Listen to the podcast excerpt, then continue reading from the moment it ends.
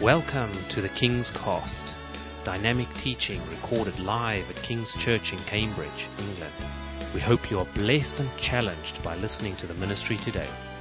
And now, here's the broadcast.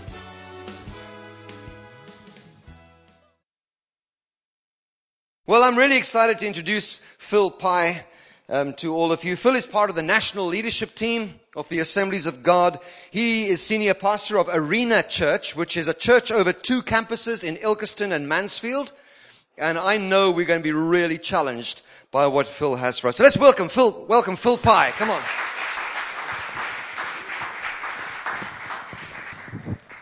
Yeah, it really is a, a, joy to be with you this morning, and, and thanks to, to Paddy and the, and the guys for, for the invitation.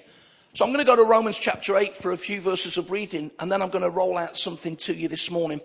So Romans chapter 8 and verse 12 says, Therefore, brothers and sisters, we have an obligation. It is not to the flesh to live according to it, for if we live according to the flesh, we will die. But if by the Spirit you put to death the misdeeds of the body, you will live. For those that are led by the Spirit of God are the children of God. The Spirit you receive does not make you slaves so that you live in fear again. Rather, the Spirit you receive brought about adoption to sonship. And by that Spirit we cry, Abba Father. The Spirit Himself testifies with our spirit that we are God's children. Now, if we are children, then we are heirs, heirs of God and co-heirs with Christ if indeed we share in his sufferings in order that we may also share in his glory. Verse 14, for those who are led by the Spirit of God are the children of God. I want to talk about Spirit led leaders. Spirit led leaders. You know, next year, 19, uh, in 2014, is the 90th celebration of Assemblies of God starting in Great Britain. It began in Aston in Birmingham. Wow you can't believe you live in the same country. If you ever go to Aston, part of my area, compare with here. Woo! Big difference. Big conurbation. Million half people. You know. But that's where the Assemblies of God started. It started with a group of people wanting to come together to begin to cause the Pentecostal witness to flourish. Of course, it had already been rebounding around the earth. Uh, AOG US, nine, probably 10 years before that, had sort of uh, come together. And around the earth, as the Spirit of God was poured out in a sovereign way, people began to gather. I, I was talking to Peter just as we were having a cup of tea earlier, and we say to our young guys, you, you know, young guys nowadays, they can get a bit sniffy about anything that's more than about six months old you know, because we need to move on. I get that. But the reality is every one of us are where we are today on the back of people that have served God in the past. We don't want to live there, but we must never forget it. And these people, friends, were put out of churches. They were vilified. They were called demonized. They were laughed at. They were scorned. They were ridiculed because they spoke in tongues as the Spirit of God gave them utterance. And they formed together a group of churches. We can look back now and say they should have made some decisions better. They probably should. And uh, interesting, I was just talking to some Elim leaders recently, and there was sort of all sorts of challenges about working together. They never got there. Won't go there because God sort of blessed both sort of groups. But here we are, sort of 90 years on, and the fact is that every Christian denomination historically has tended to forget the roots from which it was born. And some of them are starting in fire and ended in failure, sadly. I don't believe that's our journey. But we must ever be reminded that we are what we are because we have a distinct belief in the power of the Spirit of God at work in our lives. We still want to believe for people to get baptized in the Holy Spirit and speak in tongues. We really do. And we've been quite intentional in our church, even in this recent season, to pray for people to be baptized in the Holy Spirit and to speak in tongues. We understand that we also, as Ephesians says, need to keep being filled with the Spirit. Ephesians 5.18, be filled with the Spirit. Many of you will know that the literal sort of grammatical sort of context of that verse is be being filled. It's a continuous tense. Why do we need to be filled? Because we leak. You know, if you've had that counseling session on a Tuesday night, you need to be filled on Wednesday. If you've had that person ranting and raving on the phone, you leak, something depletes from you. You need to keep being, being filled. In Corinthians, we talk about being spirit gifted.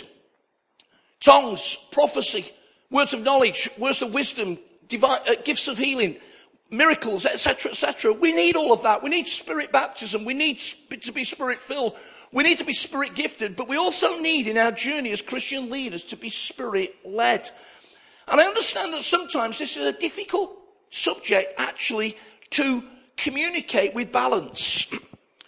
And uh, the reason that we give pushback to it at times is for numbers of reasons.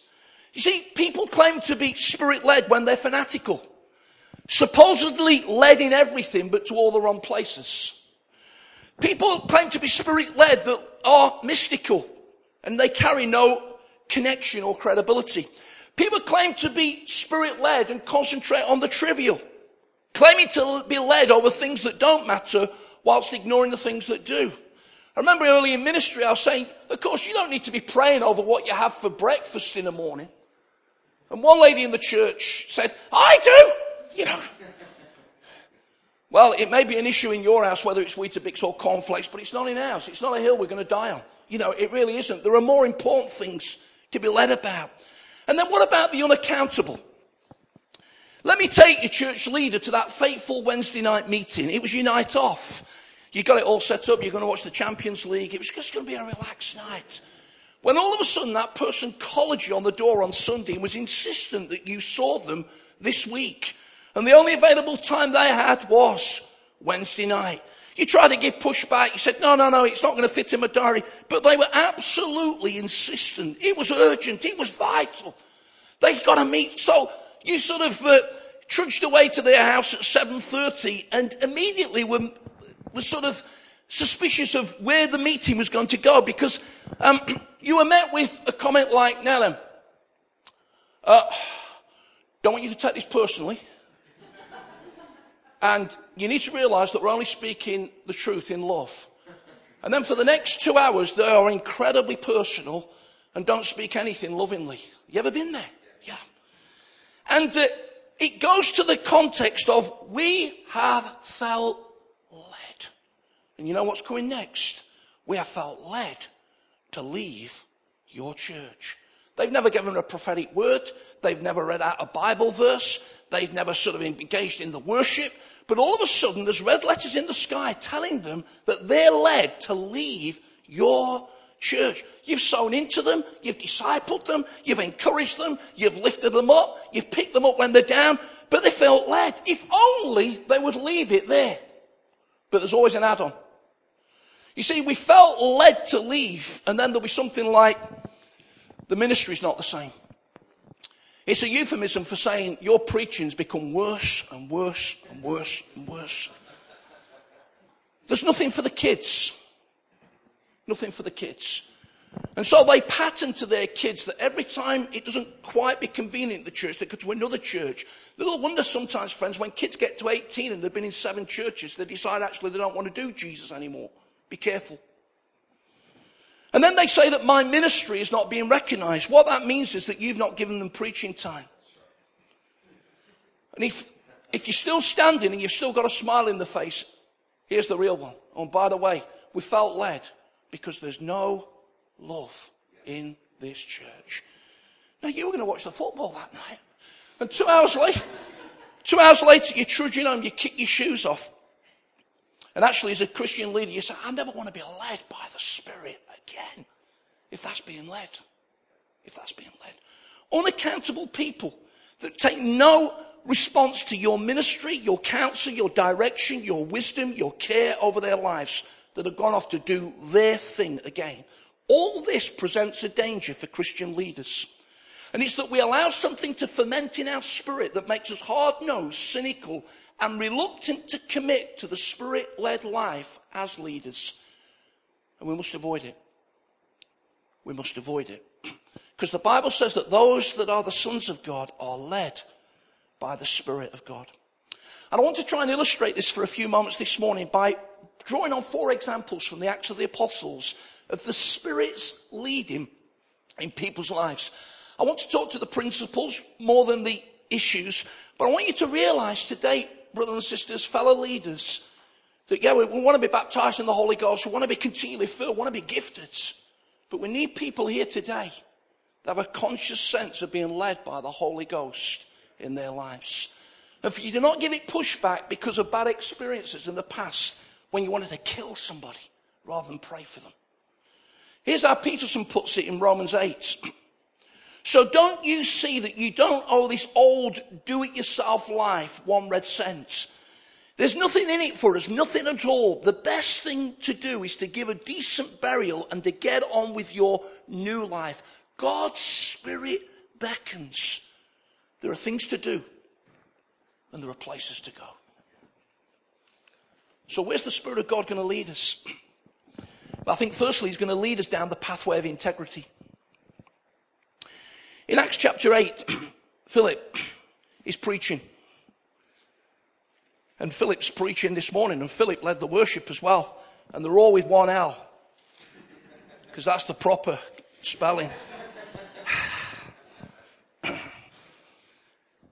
and there's a revival come to Samaria. People getting saved, demons being cast out, people being healed. The whole city rocked with the presence of God. Big things. Big things. When all of a sudden the Spirit of God came to him and, and, and, and spoke to him and called him to go and talk to one person. You can read about it in verse 26. Now the angel of the Lord said to Philip, go south to the road, the desert road that goes from Jerusalem to Gaza. You know the story well, you Christian leaders. How that God saw that a revival was taking place that was touching thousands, but he was interested in one. And what I get from that is that there are big things all over this room this morning big ministries to emerge, far bigger than you even discerned or understood yet. Big breakthroughs, big building projects, big connections with community, big schools breakthroughs, all sorts of things that potentially either have taken place or will take place going forwards. Because God loves to be involved in the big of your life. But here's what I feel the more we get involved in the big, the Holy Spirit seems incredibly interested in the little. He really does. And so he takes this guy from a big thing and seemingly takes him and, and seemingly puts him in a place that seemed ridiculous. One person. But that one person traveling back from Jerusalem to Ethiopia was somebody that was on God's heart, sufficient for the evangelist to come alongside him. He's reading Isaiah 53. He says, I don't understand what's happening. I need somebody to explain him. The evangelist didn't need any second invitation. He explained the gospel to him. He says, well, can I get baptized as well? Amazing. The little things. Whatever big God's doing in my life, friends, he seems awfully interested in the little. Let me illustrate it the little things of our attitudes. Here's a piece from an article that John Ortberg wrote in Leadership magazine. I think you'll get the drift of where I'm going. The pastor was driving home from church, tailgating the car in front of him. Of course, nobody does that in this congregation this morning. The amber light went and the car in front hit his brakes. The pastor goes ballistic. He hits the horn. He makes non-faith based gestures to the man in front.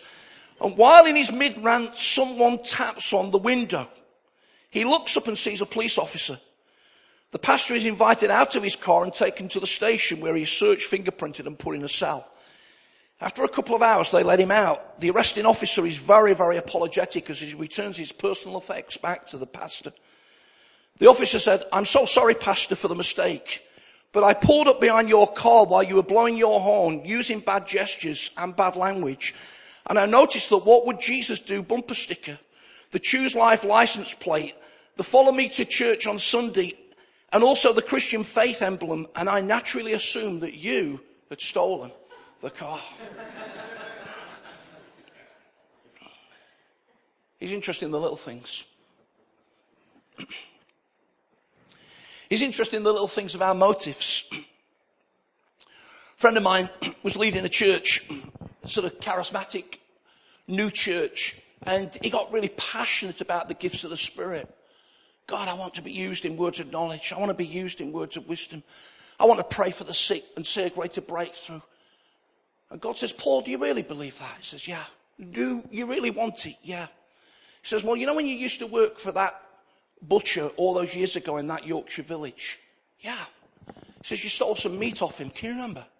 When you were doing the, ra- yeah, he says, I'd like you to ring him up and say sorry. What? Yeah. I'd like you to ring him. If you're really keen about all these gifts taking place. So anyway, push back and push back. How many of you have gone away from prayer thinking that God's going to forget about what he's told you to do until you get back to prayer the next time? And it seems to be very, very high on the agenda. Anyway, he rang this butcher up, who was a backslidden Methodist local preacher. said, It's Paul. Paul, I've not heard from you for years. How are you doing? Yeah, he says, I owe you an apology. He says, all those years ago when I worked for you, he says, I stole some meat. And he says, I know you're not going to believe this, but sort of God's told me to ring you up and say sorry. The guy broke down in tears on the other end of the phone. And he says, so how much do I owe you for the stolen meat? He says, you don't owe me anything. What's all that about? I don't know. But you know, sometimes we're asking God for the big and we won't deal with the little. We're going to go nowhere. He's interested in the little of our relationships. For numbers of years, I did a bivocational role, which meant on social hours and often coming in late at night. And hopefully this didn't happen too often, but occasionally I'd be brusque with the kids. They were still at home then. I didn't really want to talk. I wanted to hide behind the paper and see the day's events and what had taken place. I remember one day being a bit curt with Miriam, my oldest daughter, and the following morning I went to bed, never even thought anything about it. I'm shaving. And It was like the Holy Spirit came into the bathroom and said, Oh, by the way, uh, before you go to work this morning, I suggest that you apologize to Miriam. I said, What for? He said, Your attitude last night. I said, Really, Lord? So we had this debate. And he sort of said, I'm going to win on this. You know, I want you to apologize. All the pride of dad. She should have known I was tired. Why don't these kids get a grip? No, no, said, I'm not interested in any of that. I want you to. So Miriam's coming down. She's getting ready for college, maybe even she's starting work at the bank. 17, 18, 19 years of age. She says, Miriam, she says, what, Dad? I said, I just want to say sorry for my attitude last night. So it was out of order. And I feel I ought to say, ask your forgiveness. No worries, Dad, forget it. You know. But somehow God was interested in that.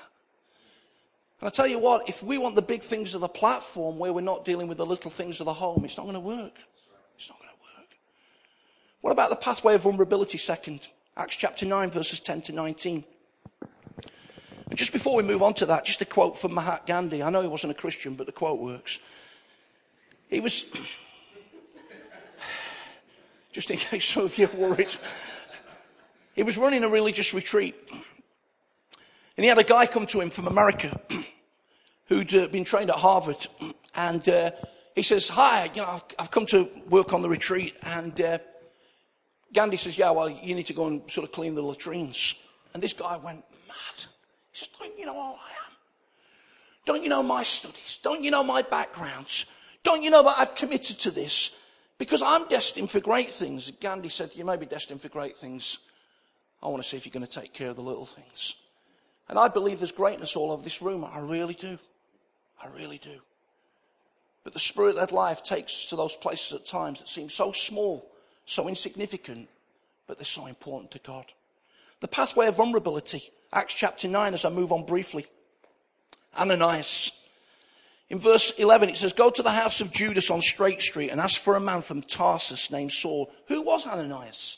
Was he a leader of the Damascus church? The Bible doesn't tell us. Was he an elder? Was he just someone that was just a disciple in the church? I don't know. But he's described as one that followed the Lord and followers obey. Even when sometimes we feel vulnerable in the situation. How many of you find that God keeps asking you to do things that in your natural ability you can't do? And He's going to keep asking. He's going to keep asking. He's going to keep asking. Because every one of us at times like to live in the comfort zones of our lives, even in ministry. But if you are going to be all that God's determined you to be, He's going to take you out of those areas at times where you will feel incredibly vulnerable, and the next step has to be utterly dependent upon the Lord. Verse 13, I've heard many reports about this man and all the harm he's done to your holy people in Jerusalem. Let's not dress it up, friends. Ananias was basically saying, God, you've got to be joking. This guy's creating havoc in Jerusalem. People are dying. Guys are being carted off to prison, and you want me to go and pray for him? I don't think so. I don't think so. But he had an openness to God. Because in verse 10 he says, Yes, Lord. He had a willingness to obey because verse 17, then Ananias went to the house and entered it. And look at the blessedness that ensued. Acceptance, encouragement, healing, baptism, strength. All from this guy that just heard God say, go and pray for him. Vulnerability. Those little whispers that say, it'd be a good idea if you send that guy an email. It'd be a good idea to pick up the phone. That, they'll, just think it's me. And uh, uh, uh, you can save somebody's life through a telephone conversation. You can turn somebody around through an encouraging email. Forever saying, well, it, it, it might just be me and oh, oh they'll misunderstand me, my, my reasons for. No, no, no. God's dropped it in your heart. And you know, the more that we respond to those things, the more God gives us other things to begin to do, to be fruitful in the life of blessing others. What happened to Ananias after this Acts 9 incident? I don't know. But he returned to complete anonymity. Never mentioned again in the New Testament. And Saul? Well, under the new name Paul, he blazed an apostolic trail that we still preach and talk about today. You see, it may be that you will be an Ananias, that God will bring you to a prominent purpose for a particular situation, and then it seems that you retreat back into people not recognizing or noticing or talking about you. Question, does it matter? Does it matter? Does it matter, friends, that in these days where people are sometimes obsessed by social media and connecting with people and putting themselves out there, that sometimes the call may be to one of seemingly at times an anonymous journey with the Lord. He sees everything. And he takes all the people like that that can literally turn around events that shape the course of the future of the church of Jesus Christ. Don't be afraid of being vulnerable. It means you've just got to rely on God. Number three, a pathway of sensitivity. Acts chapter 6 and verses 6 to 10. Paul's best laid plans were hijacked by the Holy Spirit. There's nothing wrong with making plans, by the way. Never quite sure of people that say, you know, when you planned a service on a Sunday, somebody turns up and says, oh, so we're not reliant on the Spirit this morning then. Well, why weren't we reliant on the Spirit on Friday when we planned the service so that we had a sense of direction of what God wanted to do on Sunday? Why does, why is the Holy Spirit always last minute? Why is it that we can come unprepared and not ready and that's the Spirit's work, but when we've planned, it's not. It doesn't work. It doesn't compute. It certainly doesn't compute with my wiring. It really doesn't. But here's the truth. Nothing wrong with planning. But sometimes the Holy Spirit breaks in in an incredible way.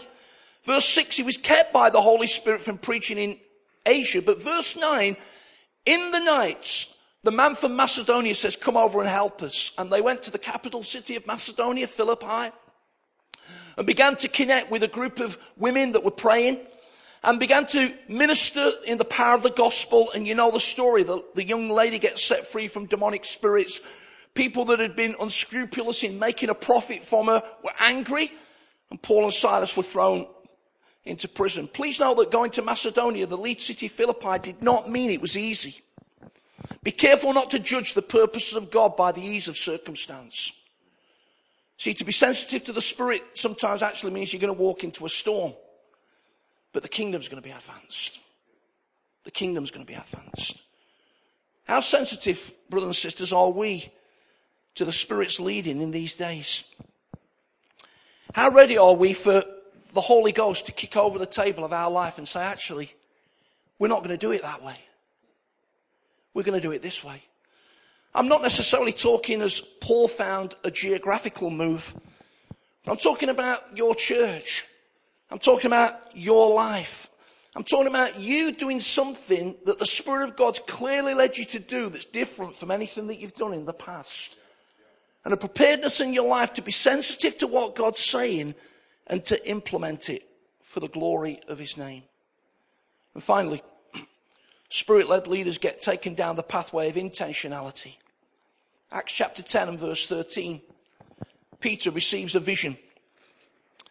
And uh, it absolutely blows him away. About noon the following day, as they were on the journey and approaching the city, Philip went up to the roof to pray. He became hungry and wanted something to eat, and while the meal was being prepared, he fell into a trance. He saw heaven opened and something like a large sheet being let down to earth by its four corners. It contained all kinds of four footed animals as well as reptiles and birds. Then a voice told him, Get up and eat. And Peter says, Surely not, Lord. Surely not. I think Acts 10 is one of the pivotal chapters of the New Testament because even at that time, with great growth in the Jerusalem church, they still hadn't got it. They still thought, friends, that the gospel was limited to an ethnic race, to a special group of people that were defined by perhaps an Old Testament journey. And here's Peter, who ironically major ministry going forward was to minister to the Jews. Here's Peter's mindset being blown apart by God saying, actually, that vision that I've showed you reveals to me that I not only want to minister to the Jews with the gospel, but to the Gentiles. About 20 months ago, we had the joy of being a delegation that went to the Holy Land as the national leadership team, and we were in Caesarea. We read from Acts chapter 10. Our guide was a, a, a scholarly uh, Jew, non, uh, God believing, but to not accepting of Jesus as Messiah guide. It was, an, it was an interesting journey. But as we read from there, he reminded us that even today, even today, many Gentiles in Jewish mindsets are still thought of as dogs, as dirt, as, as rubbish. And certainly in that case, Jesus said, I'm going to change it all. See, I'm intentional about reaching the world, not just a particular group of people. And Peter, you need to understand that I want to do something that will shake everything forever. You know how the story unfolded. He gets the call from a Gentile, Cornelius' household. He goes to minister to them. They receive the word with gladness. They're baptized and filled with the Holy Ghost and prophesy. And there's an amazing breakthrough. You get to Acts 15, you find they're still debating about it. Who's one of the speakers for what God is doing amongst the Gentiles? Even though his primary call was to the Jews, it's Simon Peter. He got it. He got it. He got it. And as I close, I want you to ask yourself the question today what's the intentionality over your life in this season? What gets you out of bed in the morning? Is it, oh yeah, I've got six years to retire. Can't wait. Absolutely sick of this church. Because that's not going to be good. Is it, friends, that something sort of negative is at the high in your agenda? Or is there a sense of this is what God placed me on the earth for? Walking in the intentional purposes of the Lord. I want to take you back four years, not because it's past, but because it's present. But I was walking along the riverbank in, uh, in the River Trent. Those of you that know Nottingham know the great River Trent flows through. And I like sometimes to go long walks, and I particularly like to do them along riverbanks or canals. And I was sort of praying, just talking to God. And I don't want to make a doctrine out of this, but it was almost like I began to prophesy over myself. Got a vision. And God's God, and he, he, he knows I sort of love sports, so he, he, gave me this picture of, of the mile race. I know it's 1500 meters now, but the, the mile race, four laps. And he says, You've ran three. They've all been 10 years in ministry. You got a fourth lap. You're still in the race. Sadly, some of my friends aren't. I won't go there. You come to the bell. You're still strong. And he began to talk to me about the fourth lap. in the front of my Bible, I've got 10 words written down. If I say it with humility, friends, it's the prophetic intentionality of God over my life in this season. What gets me out of bed early in the morning when I was late in the night before? And I've got another long day. It's the fourth lap. What keeps me encouraged when sometimes I can come across discouraging contexts where I don't feel we're making as much progress as I'd like? It's the fourth lap. What keeps me going to preach with passion in church when the week before I preached up a storm and nobody responded? It's the fourth lap. It's the fourth lap. And God wants every one of us, I believe, to be a place of knowing that we're right in the center of what He wants us to do. Now, it will be contested for. And Phil, as he led the worship this morning, alluded to that. And we have a little sort of principle in our church about Nehemiah chapter 2. We preached a message called Don't Stop Me Now. And don't tell John Partington we actually played Queen at the end as well. So don't, don't go there. But don't stop me now because every time you step into the next of God, it will be contested for. Every time. And if the enemy can stop it early, then he'll do so.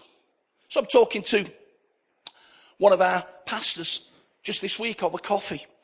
Uh, I won't mention any names because it might be being taped. Moved into a church six months ago. And uh, says, how's it going? I said, well, I just had these two women. He says, and they spent an hour tirading me, shouting, bawling. Now, he's ex army, so I think he's going to be able to deal with them. But the reality, as I said, trying to stop you before you started. They've got a flavour of the vision you're going to be rolling out in September after the school holidays. They're trying to stop it. I want to say without hesitation, every time I've moved into the next of God, the kingdom of darkness has tried to stop it. And he doesn't play fair. And I want to encourage people this, after, this morning that are moving into the next of God, the next of God in your church. The next of God, as God reveals the prophetic intentionality over your life for the next season of your life, it will be contested for. But if you'll break through, if you'll see it for what it is, if you'll do what Nehemiah did and he dismissed the accusations of the people, he determined to keep walking before the Lord and he defined who he was. He says, We are the servants of the Lord. Then God will take you to where he wants you to be. Spirit led leaders. Yeah, we want to speak in tongues. We want to prophesy. We want those refreshing times where we're filled and filled and filled. We want to be moving in words of knowledge and wisdom and revelation. But those that are the sons of God are led by the Spirit of God. Pentecostal Christian leaders, let's tap in again to being led by the Spirit. If sometimes, like me, you've been tempted to be cynical or ugly about it because of some of those things I alluded to at the beginning, then please press through it. Be those people today that hear the, the small voice of the Lord. See, sometimes people say, I remember listening to a student uh, speaking at Mattersey a couple of years ago, and uh, someone said to him, So, did you hear an audible voice from the Lord regarding your call to ministry? He says, No, no, it was much louder than that. And the reality is, friends, that I don't know about for you, but I believe in visions and dreams and powerful, powerful prophetic words. And I want to submit myself to them. But for me, the nudges, the prods, the insistent small voice of the Spirit is often the thing that refuses to be quelled and seems to take me where God wants me to go. Don't dampen it, but nurture it. Because those that are led by the Spirit of God, including the Christian leaders that represent churches all over this eastern side of England this morning, are the sons of God. And God will take us on some amazing pathways. He'll take us down routes of integrity where whatever big He's doing, the small matters. He'll take us to places of vulnerability where our reliance is absolutely on the Lord in the journey of faith. He'll take us to journeys of sensitivity where he upturns the tables of the plans of our life and says, actually, that's where I want you to go. And he'll take us to a place of intentionality where whatever comes at you, whatever hell throws at you, whatever people say, whatever the seeming responses of the church, you know why you're on the earth for such a time as this, as you live in the purpose and destiny of the Lord. May He help us for Jesus' sake. Amen. Thank you for listening, and we trust that the Word of God has inspired you today. For further information about King's Church, or to access our large archive of other recordings, go to www.kingscambridge.org. If you're listening on iTunes, we would love you to leave us some feedback. God bless and goodbye.